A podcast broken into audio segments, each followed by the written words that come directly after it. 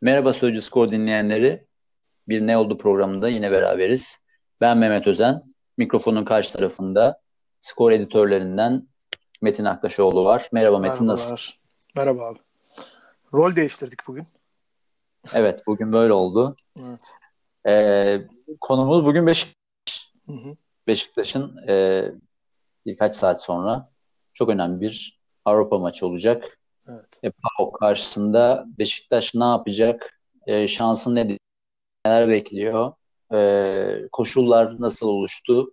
E, gibi şeyleri konuşalım, tartışalım. Maç öncesi programı yapalım istedik. E, Beşiktaş'ı yakından takip ediyorsun Metin.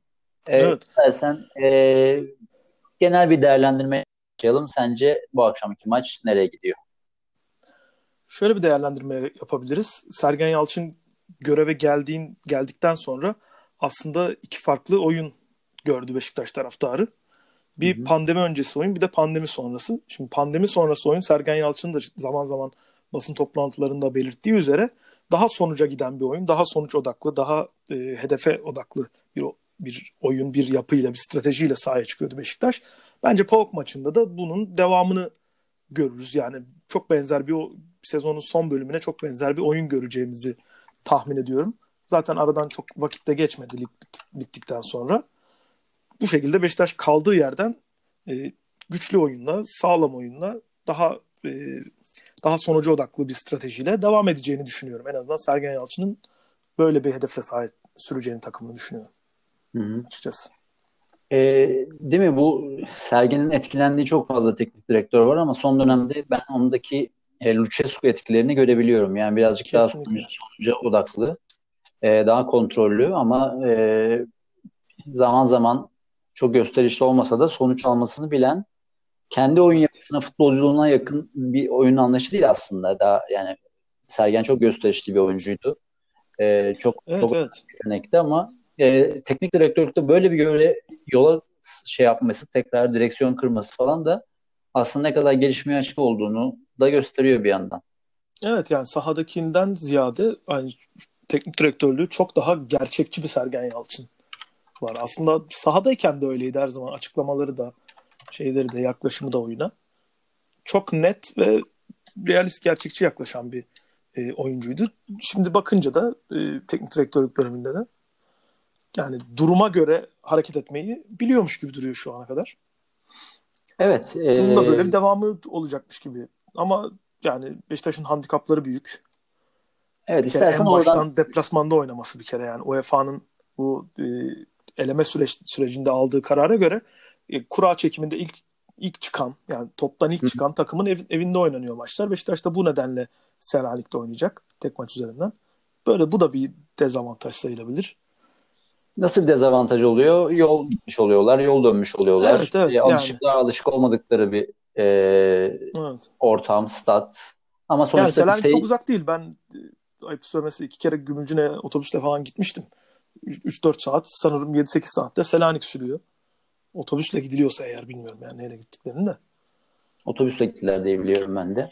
Yani çok böyle e, bizim Türkiye'nin doğusunda kalan veya ne bileyim Karadeniz, Doğu Karadeniz deplasmanlarında. Gerçi uçak uçak falan var ama yani çok da böyle farklı olacağını da düşünmüyorum ama veya ya iş bir de bir ortam bir garip ya. Ha, değil mi? iş, iş saatlerinde yani e, Kadıköy'e de geçmek isteseler hadi orada Ümraniye'den bir, bir Başakşehir deplasmanına gitmek falan gibi.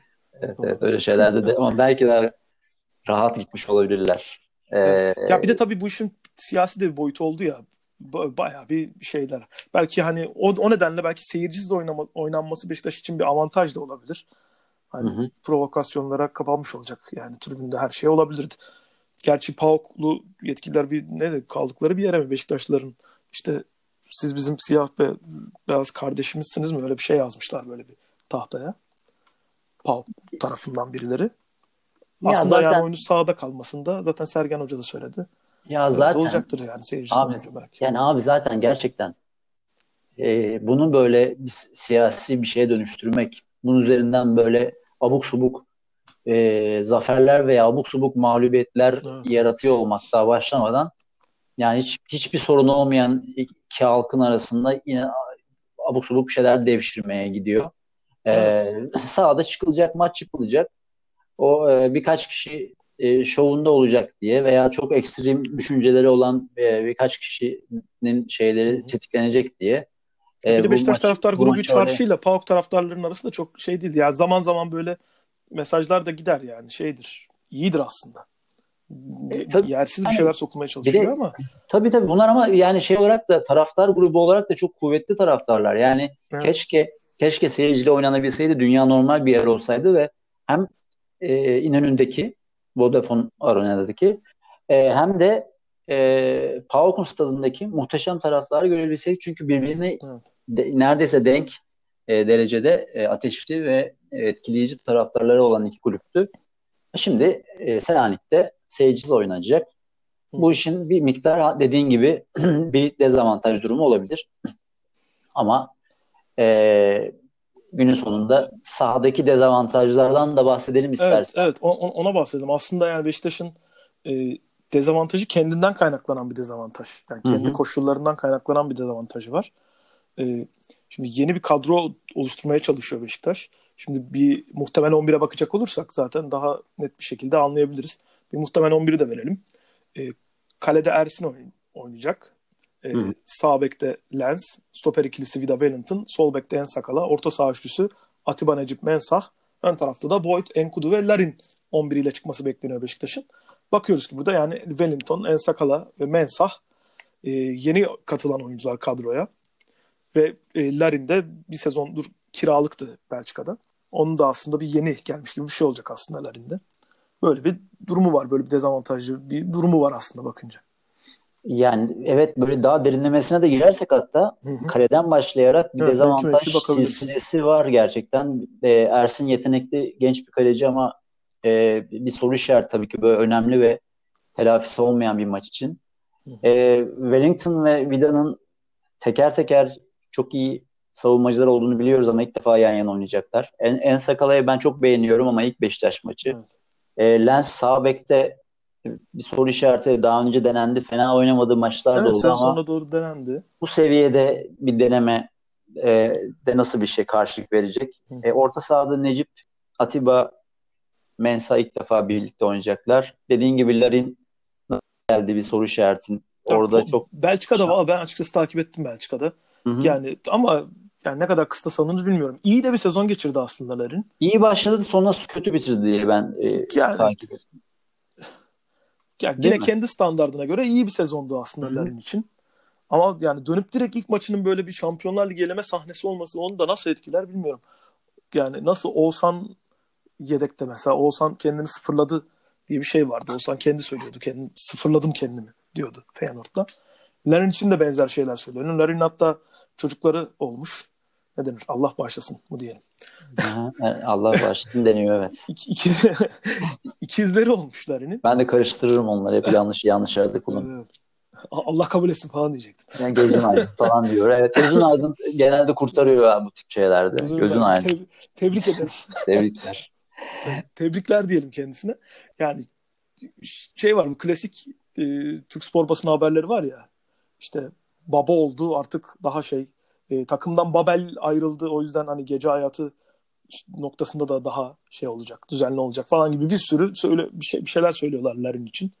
Hmm. Belki öyle bir katkısı olur mu bilmiyorum. Yani ama şimdi Larin'e bakıyoruz arkasındaki Boyd'un Enkodud'un da hani sezon boyunca ne kadar devamlılıkları oldu geçen sezon. Tamam hani Boyd belki Sergen Yalçın döneminde özellikle pandemi sonrası toparlandı. Toparlandı dedim de bir gol attı galiba. İlk golün 30. haftada mı öyle bir şey? Ya toparlandı sıfır golden bir gole geçti. Yani. Evet yani yüzde yüz arttırdı kendini. Şey. o da sıfırlanmıştı çünkü yani sıfırlanma evet. deyince Boyd'un bütün bir sezonu bir sıfırlanma olarak geçmişti. Sonlarda toparladı ama evet. Evet. Yani mesela sağ bekte bakıyor şimdi yani Gökhan Gönül gitti. Douglas çok uzun süre sakattı geçen sezon. Şimdi Douglas mı Lens mi deyince de yani sabek olmayan Lens ağır basıyor yani. Bunda bu da ama bir de bir durum garip bir durum yani. Hayır Douglas'ın sakatlığı nasıl bir sakatlıkmış ki e, bir yıl oldu ve dönemedi. Aşı falan filan olması gerekir. euro falan mı sıkıştı acaba arka adalesine bilmiyorum ama yani her şey olmuş olabilir. Bilemiyorum açıkçası yani Douglas'la ilgili problemler. Ya gerçekten bir sağlık yani, sorunu da olmuş olabilir ama e, çok çok büyük bir sağlık sorunu, bir ne bileyim bir çıkıp hmm. bir açıklama yapılsa e, Douglas'ın sağlık sorunuyla ilgili. Çünkü hep oynayacakmış gibi oluyor, oynamıyor. Yani böyle bilmiyoruz yani. De, deselerdik dedik bize bir sene önce. Douglas'ın çok ciddi bir sağlık sorunu var. Ee, yani kariyer bitirebilecek bir şey olması lazım. Bir oyuncunun bir sene dönememesi için. Ee, veya belki sakatlanıyor, iyileşir gibi oluyor, erken dönmeye çalışıyor, dönemiyor mu onu da bilmiyoruz. Hiçbir şey malumatımız yok Douglas'ın sakatlığı ile ilgili. Ama e, Beşiktaş hiç faydalanamadı yani. Ki evet, iyi bir oyuncu olduğunu da biliyoruz. Yani nasıl faydalanacak veya faydalanmak açıkçası bundan sonra da istiyor mu onu da bilemiyoruz açıkçası. Muhtemelen işte gözden çıkarılan bir sürü oyuncu arasındadır. Ama kadroya da yazıldı şimdi Avrupa kadrosuna. Onu bir sefer göndereceğin şeyler de daha kısıtlı olacak. Gönderebileceğin takımlar. Hı hı. Bilemiyorum açıkçası. Ama yani kenarda ki alternatiflere de bakarız. Yani, yani şimdi kadro yazılması, var, var. Kadro yazılması birazcık da hani çok kadronun eksik olmasından ve transfer yapılmamasından da kaynaklanıyor değil mi? Evet evet yani tabii böyle bir şey de var. Şimdi totalde PAOK kafilesi sanırım 17 veya 18 oyuncudan oluşuyor. Totalde Beşiktaş'ın. E, bu yüzden de sanırım var limit, limitsel meselenin Beşiktaş için de açılması yani orada da bir rahatlama olması e, Beşiktaş açısından Evet da... yani Beşiktaş'ta hani yeni transferleri de bekliyorlar e, insanlar. Biz şimdi daha önce aslında bu programı e, Sözcü Beşiktaş muhabiri sevgili Ali Aydın'la yapacaktık. Onun küçük bir rahatsızlığı oldu. E, geçmiş olsun dileklerimizi sunalım. Geçmiş olsun Ali. E, sevenleri de belki dinleyenleri vardır. Hani korona değil test yaptırmış kendisi negatif çıkmış. İyi ki öyle diyelim. E, geçmiş olsun diyelim tekrar kendisine. Onunla da konuştuğumuzda zaten daha önce e, Beşiktaş'ın belli transferleri açıklamak için aslında bir limit problemi var ve birilerinin takımdan gitmesi lazım. Beşiktaş'a gelenler oldu. Bakıyoruz işte Wellington geldi, Ensakala geldi, Mensah geldi. Ama Beşiktaş'ın gitmesini beklediği isimler de var takımdan. Bunların e, veya indirim beklediği isimler var. Bunlar olmadan da özellikle mesela Santrfor transferi veya ne bileyim sağ bek transferi çözülemeyecek gibi duruyor yani. Evet. Yani Böyle bu, handikapları yani, da var Beşiktaş'ın. Başka takımların üzerinde olan bu şey handikapı, limit handikapı e, eldeki oyuncuları e, çok hızlı bir şekilde elden yani realist olmayan bir şekilde elden çıkarma mecburiyeti getiriyor. Evet. Sıkıntı orada. Yani ben diğer programlarda da muhabir masası programında da bunu defalarca konuştuk. Muhabirlerle, farklı takımların e, sözcü muhabirleriyle. E, gerçekten takımlara ekonomilerini düzeltmeleri için bir realist fırsat sunmuyor şimdiki model. Mesela şu, şu anda çok hızlı bir şekilde Beşiktaş'ın, Fenerbahçe'nin, X'in, Y'nin, Z'nin e, eldeki kadroyu, maaş bütçesini e, yarı yarıya düşürmesini falan bekliyor. Şimdi şöyle bir şey değil ki bunlar oyuncu, kontratlı oyuncular. Bu kontratlı oyunculara git deyince gitmiyor. E, indir maaşın deyince indirmiyor. Zorunda değil ki. E ne yapacak? Tabii canım yani. Bütün o zaman ne yapacak diyecek ki hani mutual anlaşalım git git işte maaşının yüzde seksenini vereyim git yüzde altmışını vereyim git de kabul etmek zorunda değil. Ve ya bazen bu... takımlar tamamını veriyor. Yani atıyorum iki sene sözleşmesi kalmış. iki yıllık sözleşme bedelini verip iptal ediyorsun. E ne oluyor? Limite o da giriyor. Yani limitten yiyorsun yine. E fark etmiyor o zaman. E, ama bir, bir alan tanınsa yani takımlara zamanla bu oyunculardan kurtulunsa e, o oyunculara da zaman tanı. Oyuncular da kendine kulüp bulmak istiyor olabilir ama bir günde bulamazsın ki yani. Evet yani mesela es- eskiden şey vardı ya böyle işte icrada böyle bütün eşyaları falan alınırdı böyle insanların böyle çok dramatik görüntüler olurdu. Yani o mesela kalktı diye biliyorum ben yıllar önce. Hani belli şeyleri alamıyorlar falan diye hatta bir, bir, bir şeyler bir şey yapmıştım. Öyle öyle bir bilgi, bilgi var aklımda da ne kadar doğru bilmiyorum. Yani şeye benziyor bu yani ne bileyim borcun olur bir şey olur. Yani evindeki buzdolabını ne bileyim çamaşır makinesini falan satamazsın yani. Tabii. Onlar çünkü senin temel ihtiyaçların yani. Tamam onları satarsan belki bir ne bileyim bir okutursan bir şekilde bir para gelir eline geçer ama sonra sen nasıl devam edeceksin ki yaşamına yani? Aynen öyle. Do- Bu... Daha doğru, daha makul bir çözüm bulmak gerekiyor belki. Ya, alacaklısın.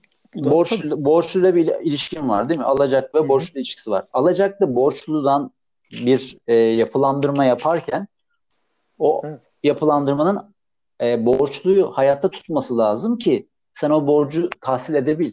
Eğer sen alacak şey borçluyu yani e, hiçbir şekilde yaşamayacak bir alana sıkıştırırsan sen, sen, sen de kaybedersin. Alamazsın yani alacağın şeyi. E, on, alacağın şey kurumun kendisi olur. O, onun dışında bir şey alamaz. E, burada da amacın ne olduğu yani çok tartışmalı olması sebeplerinden bir tanesi. Model o kadar hayatın gerçeklerine, ekonominin, finansın gerçeklerine uzak ki.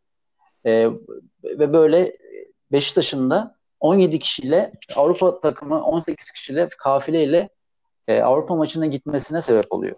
Şimdi bu evet. tamam bu da yönetimsel hatalar var, geçmişten gelen sözleşme hataları var, o var, bu var, X var, Y var, Z var ama e, günün sonunda gelinen noktada bunları tamir etmek için de bir alanı olması lazımdı.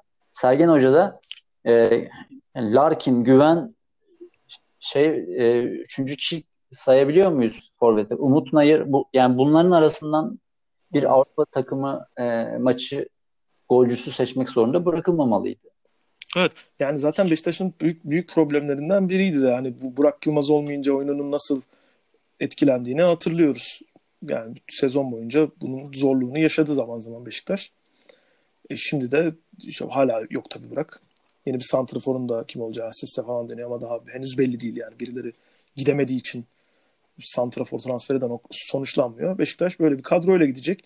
Bu kadroda aslında ilginç olan bir şey de var. Şimdi bakıyoruz ki kadroda işte İsmat Miran bir de o da geri döndü Toulouse'dan. Toulouse küme düşünce. Miran, Douglas ve Adem Naiç sakatlıkları nedeniyle kampa alınmadı. Şimdi kamp kadrosuna gö- gönderin. Kamp kadrosunda yoklar. Bu üçünün de takımdan ayrılabileceği söyleniyor. Özellikle Adem Naiç'in iyi bir teklif gelirse gönderilebileceği. Mirin ve Douglas'ın da Douglas'tan da hatta Rocco da var bunların arasında. Hatta aslında e, Larin de vardı ama yani Elde şu anda bir eks, rotasyon eksiği tabii. var. Evet, evet, şu anda zor gibi. Yani evet. bir teklif gelir mi nasıl olur belli değil. E, bu kadro içinde mesela Aydın Asiç var. Beşiktaş taraftarının zaman zaman böyle heyecanlandığı isimlerden biri. Geçen sezon Ümraniye, Ümraniye Spor'da kiralık olarak oynamıştı. 18 yaşındaki e, boşnak oyuncu. Hı hı. Aydın Asiç o da kadroda olacak. Belki Beşiktaş da Sergen Yalçın hamle oyuncusu olarak onu da kullanabilir. Belki maçta gerekirse. Ben hiç izlemedim ama yani çok iyi şeyler söyleniyor onun e, potansiyeli açısından özellikle. Evet yani şartlarda kulüpleri buna ittiği için yani böyle şapkadan e, tavşanlar çıkmasını bekleyeceğiz. Tavşan da değil. Yani nasıl Galatasaray'da şartlar, e, sakatlıklar, kısıtlar, e, Galatasaray'da Fatih Terim'i Ozan'a formaya vermeye yetmişti. Evet. E, Ozan Kaba, Ozan da çok fazla hak ediyordu tabii ki ve bu çok iyi kullandı şansını ve muhteşem bir yol açtı kendine. E, Liverpool falan adanılıyor. Yani birden fazla kaynakta, dış kaynakta e, Jürgen Klopp'un Ozan'la çok yakından ilgilendiği ve hani stoper rotasyonu düşündüğünü okuyoruz. E, ama bazen işte gerçekten böyle böyle şeyler vesile oluyor. Belki de e, Evet yani Ersin'le Rıdvan'ın nasıl hani kadroya girdiğinde düşünürsek o dönem yani böyle zamanlarda e, yani, e, Trabzon zaten elimde bir Trabzon örneği var değil mi? Bir Trabzon'da tabii, da Kesinlikle. imkansızlıklar bir sürü e, genç Tabii nasıl şişmişti o kadro? Çıktı. Kuçkalar muçkalar bayağı şişkin bir kadrodan artık kriz noktasına gelince biraz işi genç oyunculara devretmek durumunda kaldı Trabzonspor. Bir de üstüne Burak Yılmaz ve e, kimdi kaleci arkadaşımız? Karius. Onur Onur Kıvrak. Onur Kıvrak da şey olunca işte böyle kadrosu falan ha, kalınca forma Trabzon. direkt olarak Uğurcan'a kalmıştı. Şimdi Burak deyince parantez içinde Beşiktaş da geliyor. Beşik, Aynı şey evet. şey Beşiktaş için de geçer. evet evet tabii. Karius yani, gidince forma Ersin'e kaldı.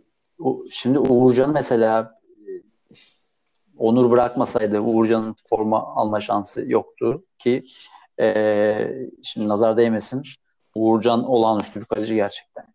Evet. Kesinlikle olağanüstü bir hale geldi. Yani. de oldu. Çok top, çok çok çok üst klas bir yere oynuyor. Başka bir evet. seviye oldu. Nazar değmesin.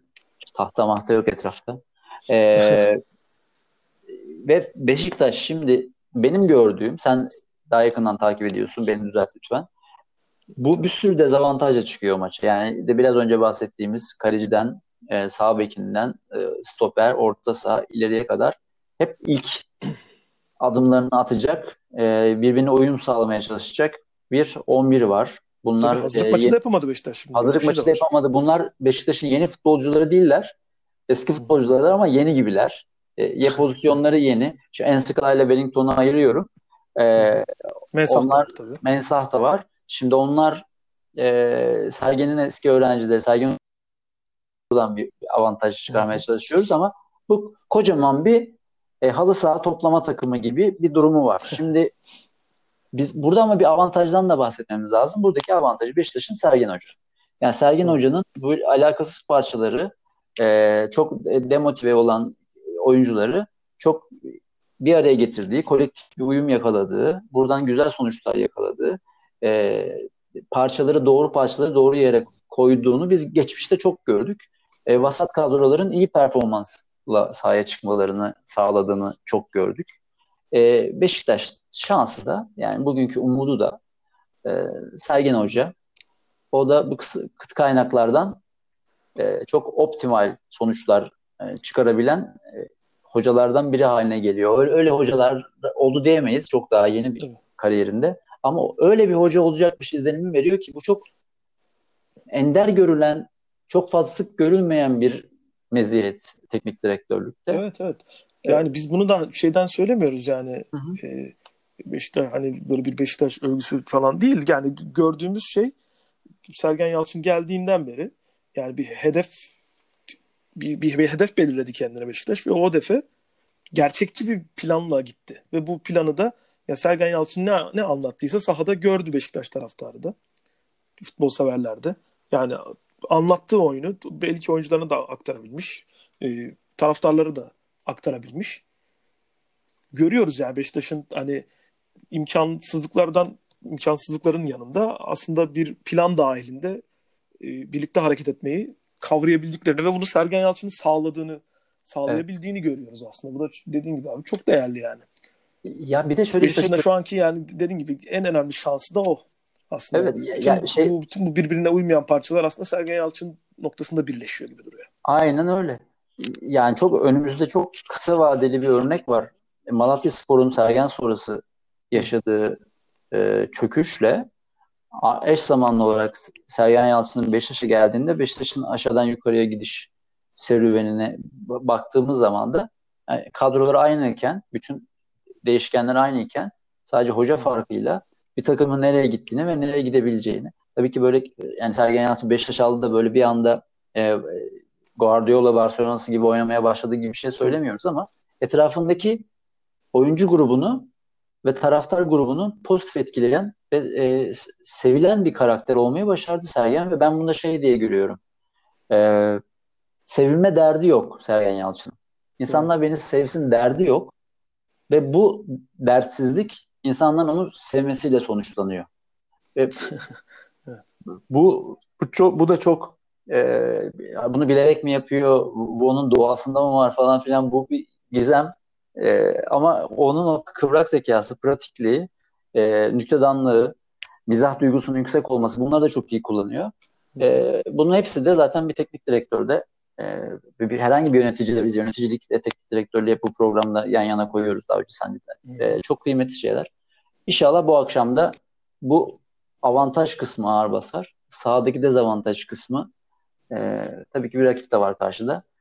Evet. Onlar bu dezavantajlardan minimum faydalanırlar ve bu akşam da bir e, Avrupa zaferine dönüşür bizim maçımız. Ya umarım. Şunu da söylemek gerekiyor tabii Şampiyonlar Ligi'nde bu e, ilk, ilk dört ülkenin ilk dörde giren takımların direkt gruplara kalması sistemi geldikten sonra şimdi şampiyonlar yolu ve lig yolu diye iki eleme yolu var Şampiyonlar Ligi sisteminde, eleme sisteminde. Hı hı hı. Biri işte normal işte daha sıralamada düşük sıradaki ülkelerin şampiyonlarının oynadığı bir yol ki o yol daha kolay. Ya sallıyorum işte Faroe Adaları'nın şampiyonluğuyla işte Cebeli şampiyonu oynuyor falan o yolda. Öyle bir yol. Biri de lig yolu. Bu da daha yüksek sıradaki ülkelerin Şampiyonlar Ligi e, grup kotası alamayan takımlarından oluşan şey. Bu daha dişli bir yol. Beşiktaş bu yoldan gitmeye çalışıyor doğal olarak Şampiyonlar Ligi'ne. O yüzden yolu daha da yani daha zor olacaktır ama şöyle bir şey var. Beşiktaş'ın şu an Avrupa e, kupalarındaki puanı diyeyim. Bu coefficients dedikleri puanda 55 puanda sanırım Beşiktaş. E, yani katıldığı bütün turlarda seri başı olacak bir kere. Şampiyonlar Ligi'nde gruplara kalırsa da çok rahatlıkla 3. torbaya düşüyor. Yani şunu evet. söyleyelim yani Inter'in e, şey puanı Avrupa coefficient puanı 44. Inter'in UEFA finali oynayan. Beşiktaş'ın 55. Yani Beşiktaş yıllardır aslında bir iki sezondur da gruptan çıkamadığını da hatırlatalım yani. UEFA Avrupa Ligi'nde iki senedir gruptan çıkamamasına rağmen UEFA puanı bu nok bu seviyede. Abdullah, Abdullah yani, Hoca'ya da buradan evet, selamlarımızı gönderelim. Yani o eksik kadrolarla UEFA Kesinlikle. maçlarını oynadı. Bir kırığız evet. yani o konuda. Yani şuraya varmak istiyorum. Aslında Beşiktaş yıllardır bir e, bir Avrupa kültürü oluşturmaya çalışıyor. Bunu da aslında bir noktaya kadar da başardı. Yani Avrupa'da bir noktaya kadar var. Orada iyi, ses getiren zaman zaman performansları da oldu. Hem Avrupa Ligi'nde hem de işte özellikle Şenol Güneş'le Şampiyonlar Ligi'nde. Yani Beşiktaş bunu bence çok ciddi bir hedef olarak görmeli Avrupa'yı. Şöyle bir şey oldu sadece. Umarım da yüzde yüzünü verir herkes diye umuyorum yani. İnşallah. Ya şöyle bir şey oldu. Senin bahsettiğin şeyle ben, benle çağrışım oluştu. Ee, takımlarımız Avrupa'da başı yani bu 55 puan nasıl alındığını, hangi kadrolarla alındığını, hangi yönet e, teknik direktör zamanında olduğunu hepimiz biliyoruz. Şenol Hoca'nın elinde çok iyi kadrolar vardı ve o, o iyi kadrolardan maksimum performans aldı ve e, Beşiktaş tarihinin belki de en başarılı e, Avrupa maceraları üst üste yaşandı. Şampiyonlar Ligi grubundan lider çıkılması vesaire bunlar acayip şeyler. E, ve bu 55 puan da oraya dayanıyor. Ama şöyle de bakmak lazım. Evet kulüplerimiz kötü yönetildi. Kötü kötü çok kötü kontratlar yapıldı. E, bu finansal planlama yeterince hesaplanmadı. Bunu da kabul ediyorum ama şöyle bir şey var. Kur Euro 3-4-5'lerden 6-7-8'lere geldiği bir şeydi günümüzde e, şampiyonluk dışında yani şampiyon olup doğrudan Şampiyonlar Ligi'ne katılmak dışında sürdürülebilir bir Avrupa Avrupa'da rekabetçi olacak kadro kurma planı bırakmadı kur takımlara bugünden sonra evet, çok zor, tabii. Yani. O, o, o da o kadar böyle e, kötü bir kıskaç ki Türk futbolu için.